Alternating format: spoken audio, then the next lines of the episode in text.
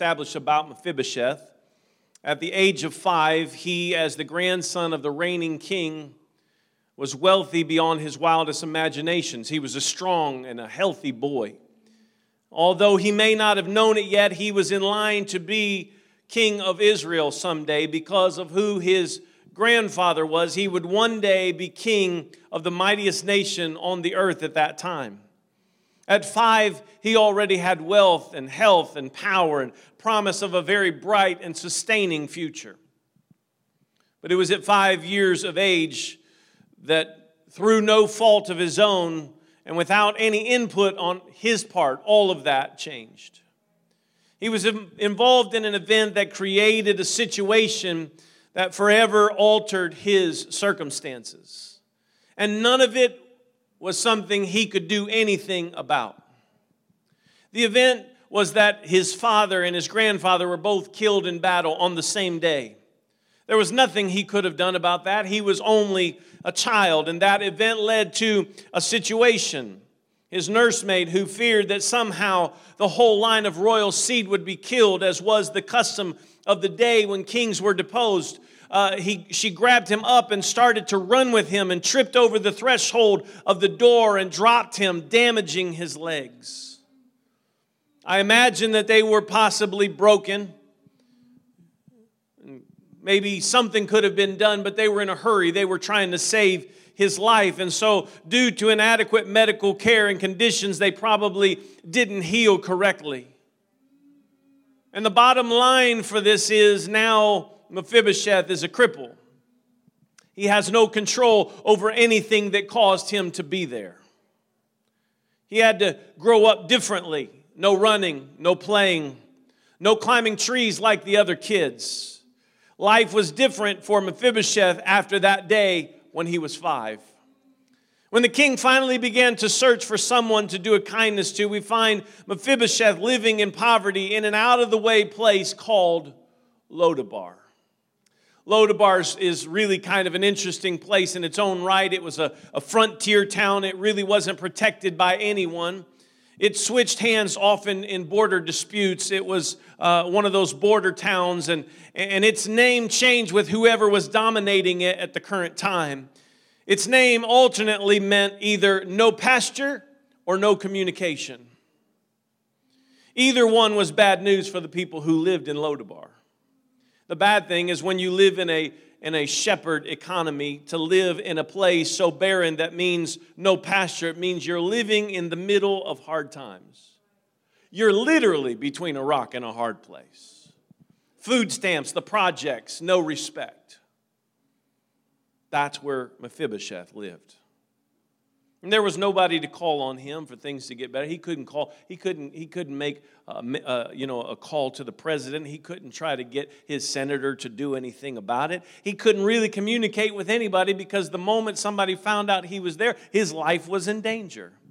So here he lives in abject poverty, and he's cared for only by the kindness of a few discreet friends. All of this because when he was five, in one day he lost it all, and it wasn't even his fault. How many of you live your lives defined by one day, one event, one tragedy, something that happened? Somebody hurt you verbally, maybe somebody abused you physically. Things that have happened have left you empty. You're emotionally spent. Maybe somebody broke their promise to you. An incident occurred that you did not invite, but you still feel guilty about it, even though it wasn't your fault. Maybe an accident changed something about your physical makeup. Now, maybe you suffer with a lot of pain because of something that you have been through, and now you live with physical pain or emotional pain, maybe both. Psalm 34 18 says, The Lord is near to those who have a broken heart and save such as have a contrite spirit. Here in our text, we find David conducting a search to do kindness for someone of the family of his friend. He questioned the servants, and the information came to him about Mephibosheth, and the comment was added. And by the way, he's lame.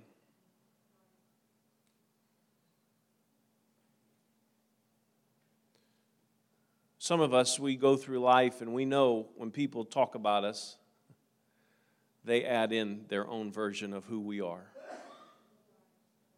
And by the way, there's a lot of baggage there. And just FYI, be careful. Psalm 51 17 says that the sacrifices of God are a broken spirit, a broken and a contrite heart. These, O God, you will not despise. You know, I have found when people make their, they first, especially when they first make their way to the church, they get discouraged because they seem to carry so much baggage from their old lives. Mephibosheth had baggage. I, I want to just be very clear. Sometimes we carry baggage and we, we didn't do anything to, to invite it. We didn't do anything to bring it on ourselves. You know that the devil is uh, seeking to steal, to kill, and to destroy, and, and we understand that, and sometimes he destroys us by adding baggage to our life. By giving us so much extra to think about, so much extra to carry, so much extra to be aware of and worry about nonstop. But the scripture tells me that King David wanted him there. King David wanted him there. It, it, was so that to sit at the king's table was a, a place of honor, prestige, power, and influence. And three times in 13 verses, David promises that Mephibosheth will sit as one of the king's own sons at his table all the days of his life. I, I am reminded of Jesus when he comes to earth. He loves us so much that he knows our baggage. He loves us so much, he knows our deformities. He understands, the scripture says, he understands our weakness. This is powerful to me. It's powerful that the king of all the ages would, would come to earth to make a way for you and I to sit at his table. Luke chapter 4, verse 18 it says, The Spirit of the Lord is upon me. Jesus is speaking, because he hath anointed me to preach the gospel to the poor. He hath sent me to heal the brokenhearted, to preach deliverance to the captives and recovering of sight to the blind, to set at liberty them that are bruised, to preach the acceptable year of the Lord. And he closed the book, and he gave it again to the minister, and sat down. And the eyes of all them that were in the synagogue were fastened on him. And he began to say unto them, This day, this day is the scripture fulfilled in your ears. I don't know if you catch that, but, but, but Jesus says, Because I'm here, this day, that is happening. That's what I came to do. I came to set free those of you who are bound. I came to heal the brokenhearted. I came to lift you up. I came to encourage you. You've got to know that this is happening today. And Mephibosheth learns then what we need to know now. And that's this when you sit at the king's table, everything changes. When you're at the king's table, it's not like it was in Lodabar. Lodabar, you were always where you were always stressed out, wondered who was coming for you, wondering what shoe was going to drop next, and what what, what bad thing uh, was was was going to happen. You, everything uh, uh, up to that point had been uh, uh just messed with because of what happened to you when you were five and, and all the stuff. It's, you know, it kind of builds a personality in somebody that says, I wonder, I, I can't get too good because if it gets good, it's probably going, the bottom's going to fall out again. And I, I just don't think I could take it anymore. But what we need to know is at the king's table, everything changes because the blessing and the bounty that flows across the top of that table is wonderful. It doesn't matter at the king's table what you were or what you did or where you came from or what has happened to you. At the king's table, everybody is equal. At the king's table, come on, somebody, the blessings and the bounty, they just flow. They, they, they continue to happen. It's just going to be there. And so, this is the invitation from the king, and it's a royal invitation from Mephibosheth, but it's also for us today. And the invitation is this pull your brokenness up and slide it under the table. And let the blessings on the top of the table overshadow any brokenness under the table. Come on, somebody anything that may be in the past anything that may have hurt you and may be a deformity in your in your life in your spirit i want you to know the blessing can still flow.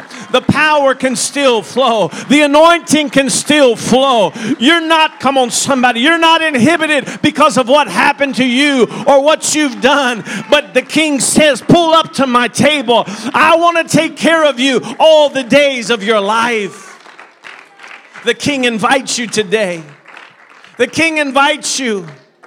There are some people, and I'm, I'm, I'm, I'm, I'm going to be careful today because I don't want to call anybody out directly, but there are, there are people who today, they, they can't even sit through a whole service because the pain of what has happened to them and the hurt of what has gone on in their life is so strong when they feel the presence of God, they feel the blessing, they feel the anointing. It's hard for them to even accept because they're like, I just don't deserve this. I'm not worthy of this. I'm not good enough. And, and I just want you to know it has nothing to do with you. It doesn't matter. Your past doesn't matter to God. All those things, those hurts and those pains, He is not looking at you and trying to make things worse. He wants to make things better. He wants healing to flow. He wants His power to flow. Amen. He doesn't look at you and see a cripple. He doesn't look at you and see somebody who's deformed. He doesn't look at you and see somebody, amen, who can't make it. He says, That's my friend. I want them at my table. I want to do good to them. I want to take take care of them. I want to make sure that they have everything that they need. It's a royal invitation that you belong, that it's your place to be here. He says you can lay down the baggage. You can pull your inferiority and your insecurity under my table of blessing. I want to give you good things. I know the thoughts that I think towards you. I know the plans that I have for you. And the things that happen to you shouldn't define you. The things that you've been through don't have to define you. You can pull up to my table and I will bless you. He says, Come unto me, all ye that labor and are heavy laden, and I will give you rest. He says, Take my yoke upon you and learn of me, for I am meek and lowly in heart, and ye shall find rest unto your souls. For my yoke is easy and my burden is light. Now, I preached this a few months ago, and some of you might remember this. I don't even know if I, I preached something else, but I threw this in. I want you to know when, when, when this this realization hits you when Jesus says, Come unto me.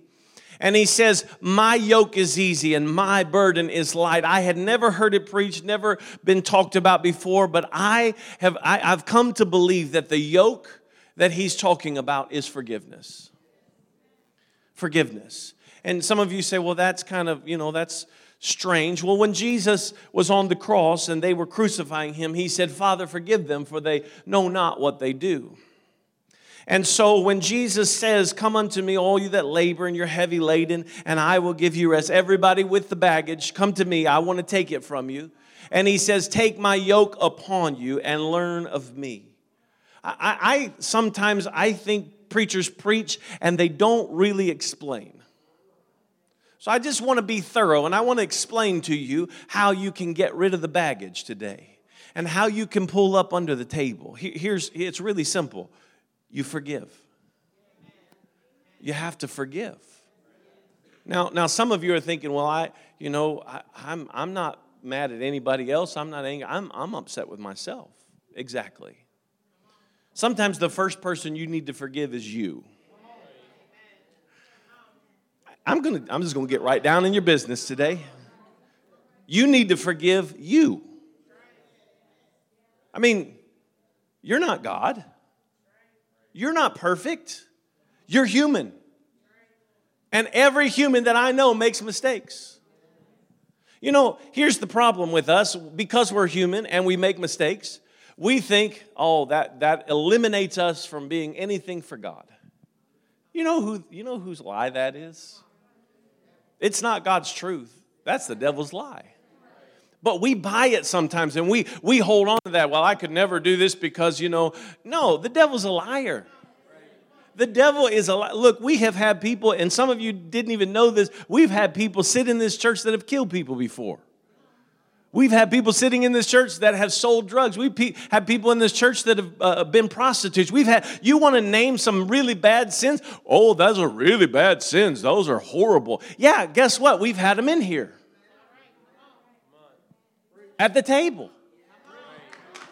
Because God says, Look, I don't want you to hold anything back. I want you to bring it all and I want you to put it under the table. That's where I can bless. That's where I can help. That's where I can forgive. That's what, come on, somebody. I'm going to give you strength to let go of these things. if you're in this place, and for whatever reason you've been holding on to something and you're mad at yourself and you haven't forgiven yourself, I want you to start today with forgiving yourself. Maybe you're upset. Some of you, uh, I'm just, uh, let me, let me get there. I'm almost there.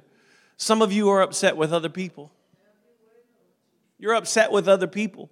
You are upset with people because of what they did to you or what they did that affects you.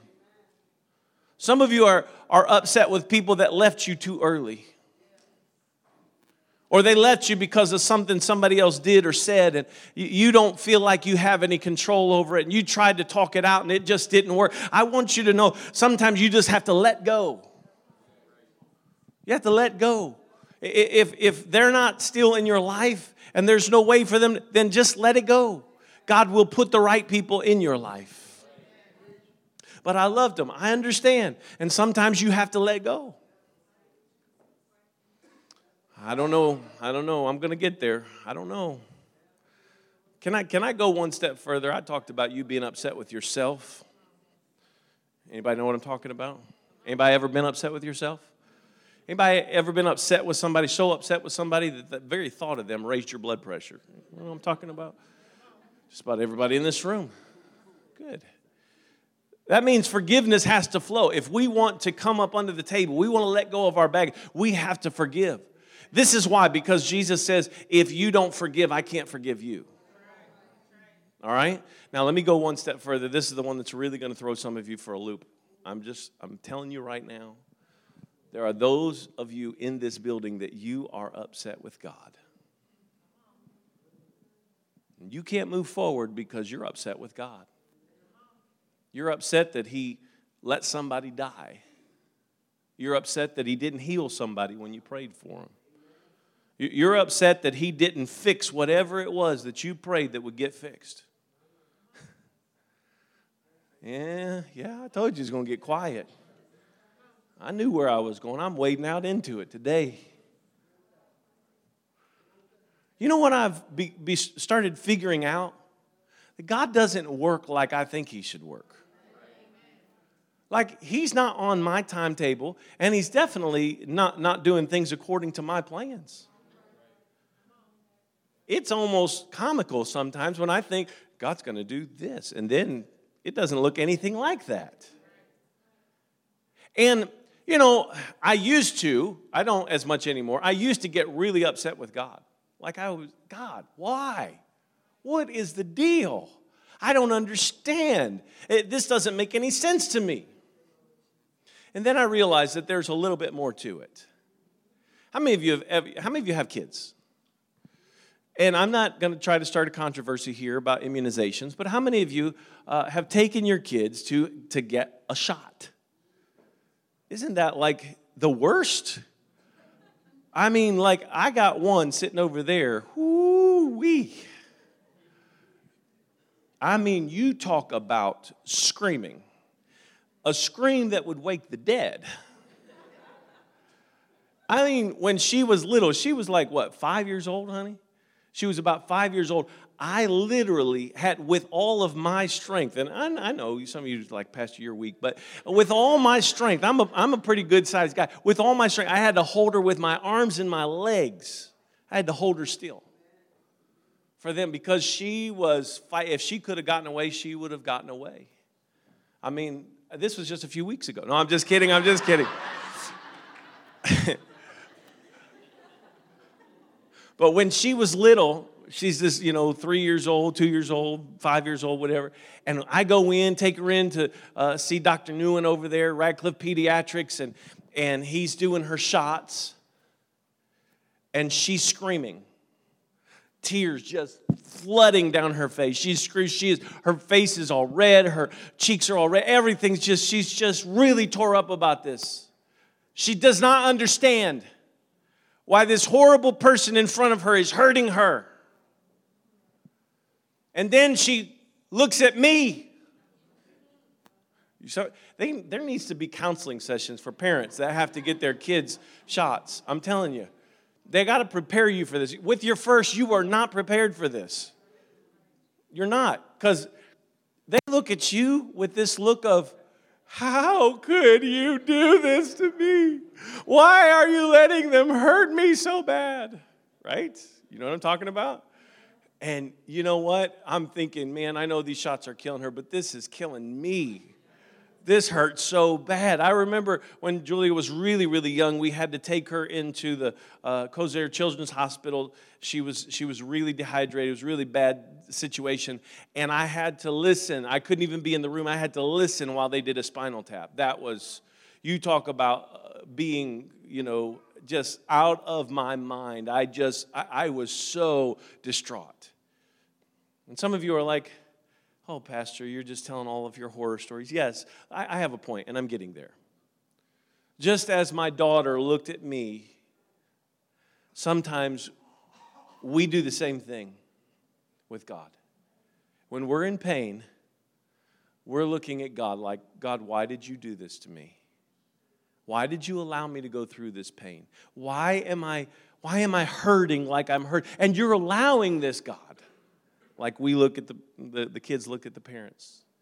And then it dawned on me the scripture says his ways are higher than my ways, his thoughts are above my thoughts.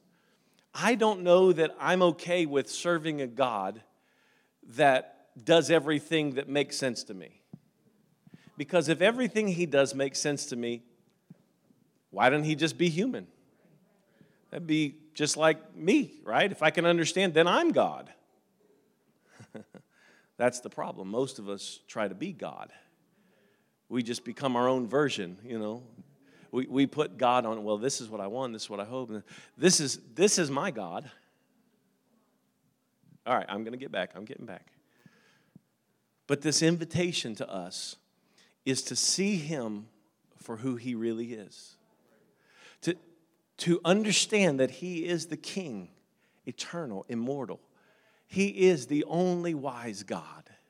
He is the, the, the, the Lord of Lords. He is the great I am. He is, and He says, Come to my table. Come to my table. I want to I want to share forgiveness with you. I want to share mercy with you. I want to share joy and peace with you. And everything that's in your past, all the hurt, all the pain, all the deformity, all of the baggage, I want you to know that I can take care of it. I want you to know, amen. God wants to heal you. God wants to take the hurt away. He wants to deliver you from pain. He wants to take away the shame in your life. It doesn't matter what happened to you, and it doesn't matter what you have done up to this point. I told you last week it's my goal to encourage you. I want to encourage you. I've got to speak the truth in love, and I've got to try to open up our minds to see. You know, we sometimes we're, we're over here upset with God. We haven't forgiven God for something that we perceive that He did. Just read the book of Job. Whew. Read the book of Job. Job's like, God, I don't understand. He's got all these questions. And God's like, Job, where were you when I formed the worlds? In essence, it was like God was saying, Hey, Job, you got some complaints about how I'm running my universe? All right. I tell you what, you bring your universe, I'll bring mine. We'll sit down and have some coffee and you can tell me all your complaints. Oh, what? You don't have a universe? Then you have no business how to tell me how to run mine. Well, and some of us, we want to tell God how to run his universe.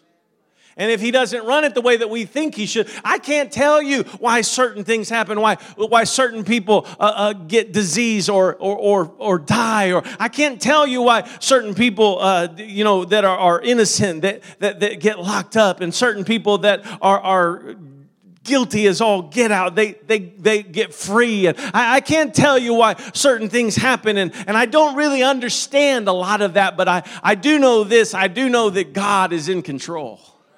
I do know that He still sits on the throne and He invites us to be part of His table. He wants to provide and take good care of us. Amen. Amen. For many of you, you have come to God and God has changed and rearranged your life. And you're thankful. But if you're to be honest, there's still brokenness.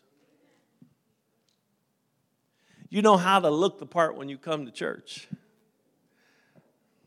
don't don't let me offend anybody you know i don't want to hurt your feelings but you you know how to look the part when you come to church and, and and you know how to you know pastor walks up to you hey how you doing today and you put on your smile and everything's good but but there's still brokenness there's still hurt some some things you're still dealing with you're blessed but you're broken you're blessed and, and things are good, and the blessings of God are probably on you more now than they have ever been. But underneath, can I say it? There's still some brokenness. Look, I, am not, I'm not trying to be um, uh, all high and mighty here. I'm blessed. I'm blessed. God has blessed me. I'm thankful to be where I'm at. I'm thankful to do what I do. And, and many days I'm blessed and things are good. And then sometimes, you know, I just start crying and you're like, oh, he's still broken. yes, I am. Yes, I am. There's still some things. You know, I, have said this before. I can go, I can go days, months, years, and not think about certain things, and then just every once in a while something will creep up, and I'll be like, I'm still broken. I thought that was fixed. I thought that was handled, but some of us are going to have to realize that just because we are blessed, that doesn't mean that there's never going to be any brokenness. Only God can take away the hurt, only He can fix what has been done. And sometimes He allows brokenness to remain so that we'll trust Him, so that we'll depend on Him, so that we'll reach out in brokenness to others who have been broken and we'll be a blessing to them. Sometimes it's our brokenness that keeps keeps us right where God wants us to be at His table. At His table. At His table. Would you stand with me? Some of us just need to come to terms with it. I, I, know I'm, I'm, I struggle myself, I'm being honest, but we got to come to terms with this if God never completely heals this hurt. If He never completely takes away this pain, if he never completely fixes my brokenness, I'm going to stay at his table. There's, there's a lot of lot of people out there. You, there's more to read, there's more to the story. I'm not going to try to cover it all today, but there's a lot of things out there trying to pull us away from the master's table. There's a lot of quick fixes and feel goods out there. We live in a world with over medication. I'm not saying medication, all medication is bad, but we live in a world that is overly medicated. We medicate for everything. And sometimes we got to remember that pain is good. pain is good. Well, I don't want to have any pain. I don't want to feel any pain. Pain is good because it lets us know what is still broken, what is not right. I'm going to stay at the table of God's blessing because it's where I belong. It's where I belong. It's, it's who I'm meant to be. Now, the devil thought if he would put some hurt on me, put some baggage on me. He, he thought that he could kind of pull me away and mess with my mind enough to where I would just stay away. But I choose to accept the invitation of the king to be at his table because it's who I'm meant to be. I, know exactly who He says that I am. And He says that I'm blessed. He says I'm a child of God. He says I'm going to keep you at my table all the days of your life. He's going to prepare a table before me in the presence of my enemies. Every time I, I look around, I'm going to see His blessing and goodness and mercy are going to be following me because I'm His. I belong to Him. I didn't get here by my own merit. I didn't deserve it. But this is where He placed me. Oh, I wish you could get this today. Some of you, you're, you're trying to decide if you're going to keep coming to church. You're, you're trying to decide, am I going to really surrender everything and give God everything? Why wouldn't you?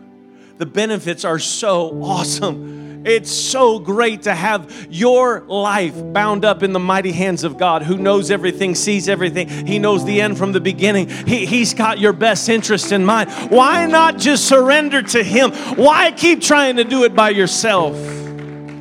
So here's my call to you today. I want you to come out of Lodebar. I want you to leave the past behind. There are those of you that you've got spiritual issues that you say, I, I don't know if he'll accept me. He will accept you. Some of you, you've got questions. You're like Job and you're questioning. Finally, God has to say, okay, enough questions, Job. Just trust. I've gotten to the place in the last year or so in my life, there have been things that have happened that I just didn't understand. And I was like, God, I don't, and I, I thought that I was going to lose my mind trying to figure out why God was doing what He was doing. I was trying to match wits with the one who formed my brain. Playing chess with God. You're not going to win. He knows what's best. And so I just have to resolve God, I'm going to trust you. I'm going to trust you. I, I know I can't, I can't always trace what you're doing, but I can trust you. Just like that little kid in the doctor's office. She's here today. She had to trust we were doing what was best for her. Sometimes she still has to trust we're doing what's best for her. And you and I, we have to trust that God knows what's best. I, don't know what's gone on to get you to this point, but I want to remind you of something very important. When the king invites you to his table, that one day of your life doesn't matter anymore that one event that happened, what defines you now is a different day. It's the day that you got the king's invitation. If you've not heard it in a while, let me just remind you, he says, Come. He says, I will take, I will take every burden, I will take every sin, I will take every shame. Amen. I, I will take it for you and I will replace it with joy and peace and love. You'll feel something you've never felt before. And if you're in this place today, the King invites you. Turn from sin. Forgive yourself. Forgive others. And if you're mad at God, you need to forgive God and trust Him that He knows what's best. But I want to challenge you step out of your seat today, come to the King's table. Why don't you just surrender? You have to surrender and say, you know what? I'm at the mercy of the King. They always say stuff like, you know, I, I serve at the, the pleasure of the president, or I serve at the pleasure of, you know, what. I, I serve at the pleasure of the king. I'm here because the king called me. I'm not here because AJ Dummett is special. Amen. I'm the pastor here, but it's not because I deserve it or I earn it. I told you last week, my principal said if AJ can pastor, anybody can pastor. You know what that tells me? I'm here because the king said, I want you here. I'm here, I'm here because he said, This is where you belong. This is where I'm placing you. Amen. So today, this altar's open. I wonder if you would come and say, God, I surrender to you. I want to be who you want me to be. I want to be where you want me to be. I know that I'm a child of God and you have called me your own. Amen. This altar's open.